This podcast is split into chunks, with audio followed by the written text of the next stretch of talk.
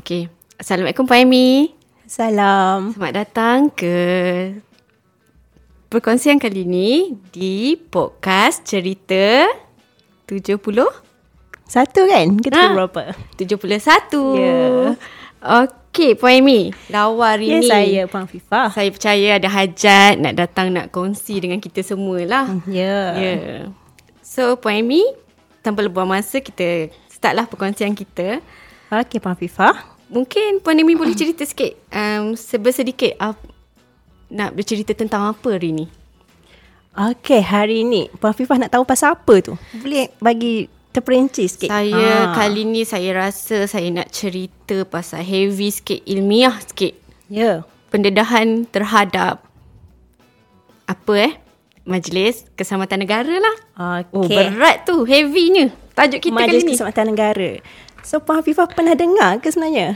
Saya tahu sebab MKN ni kita dengar sejak COVID ni lah kan.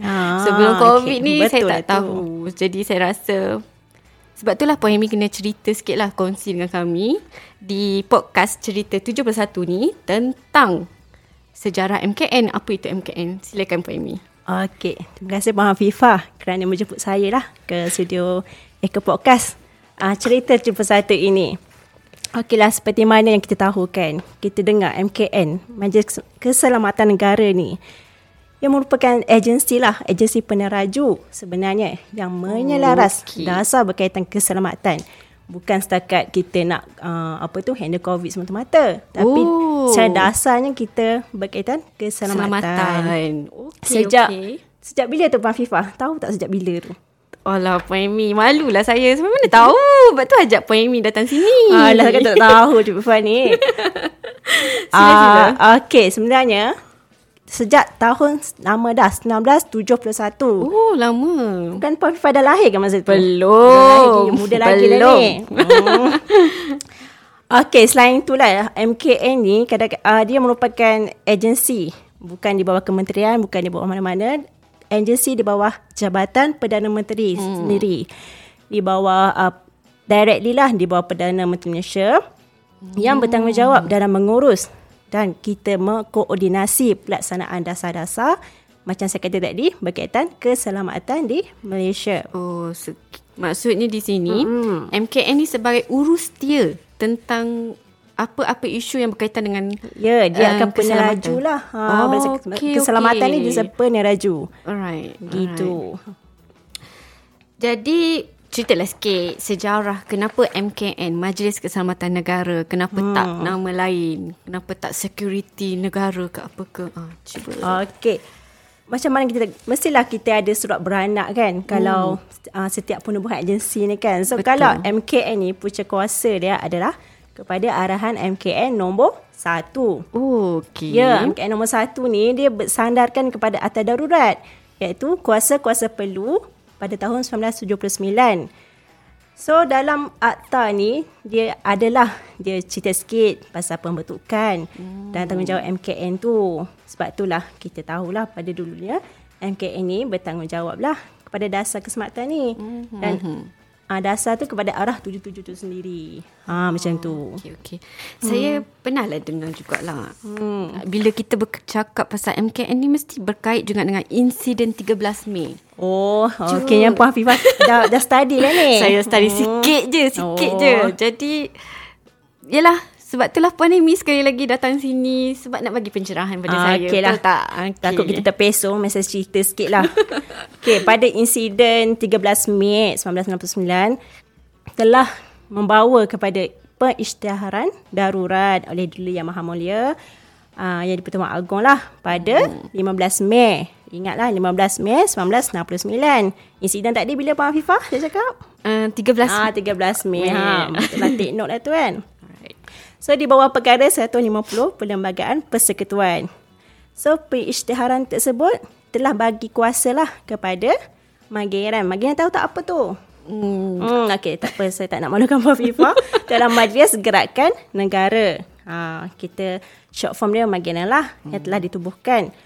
Fungsi dia untuk bantu YABPM kita lah, Yang Berhormat Perdana Menteri, merangkap pengarah gerakan negara untuk mengukuhkan keselamatan awam, pertahanan negara dan seterusnya untuk memelihara ketenteraman awam itu sendiri. Dalam semuanya kita akan berusahalah untuk memulihkan negara kita kepada aman dan harmoni. Macam itulah Puan Hafifah. Berkaitan Mageran tu sedikit lah. Mageran setakat ini saya rasa dah dibubarkan, betul tak Puan? Ataupun Puan ada nak tambah sikit lagi ke? Okey, biasanya ialah dah lama dah kan. So Mageran ni sebenarnya telah dibubarkan untuk pengetahuan Cik Hafifah pada tahun 1971. Walau bagaimanapun ancaman pengganas masih lagilah ada, kan? Walaupun telah dibubarkan. So untuk kita nak elak berulangnya insiden perselisihan kaum pada masa hadapan, so ada pula lah jemaah menteri kita bersidang balik pada 23 Februari 1971. So berdasarkan persidangan tu, kita bersetuju untuk menubuhkan MKN secara rasminya pada 7 Julai 1971. So, maksudnya di sini hari lahir Majlis Keselamatan Negara kita. Ya, betul Puan Hafifah, pandai Puan Hafifah. Pada 7 Julai. Yeah. Oh, sebab itulah kita sentiasa ada terdengar kan, 7 Julai ni adalah bulan keselamatan negara. Yeah. Itulah hubung kaitnya. Ya, yeah, sebab tarikh surat beranak itulah. Gitu. Ada sentimen lah pada bulan 7 ni.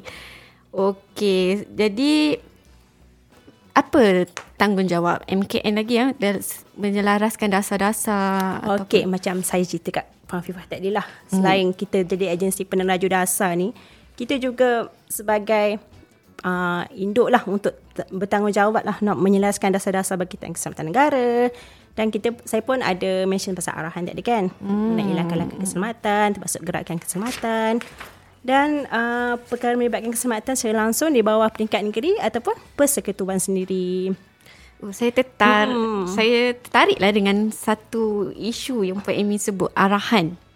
Okay. Arahan ni. Tapi sekarang dah pukul berapa ya Puan? Rasanya saya lupa pakai jam. Pukul berapa? Rasanya kita dah panjang lebar ni. Okay. Jadi apa kata kita simpan cerita kita. Arahan. Next episode lah ni. Okay. Jadi kita akan kongsikan kepada orang ramai tentang arahan MKN. Dekat mana Puan? Dekat, saya ingat ya. Cerita podcast 21, betul ke? Tak fancy lagi sekali. Kena fancy lagi lah ni. Saya tak raya. Cerita podcast 21. Gitu. Betul ke tu? Betul.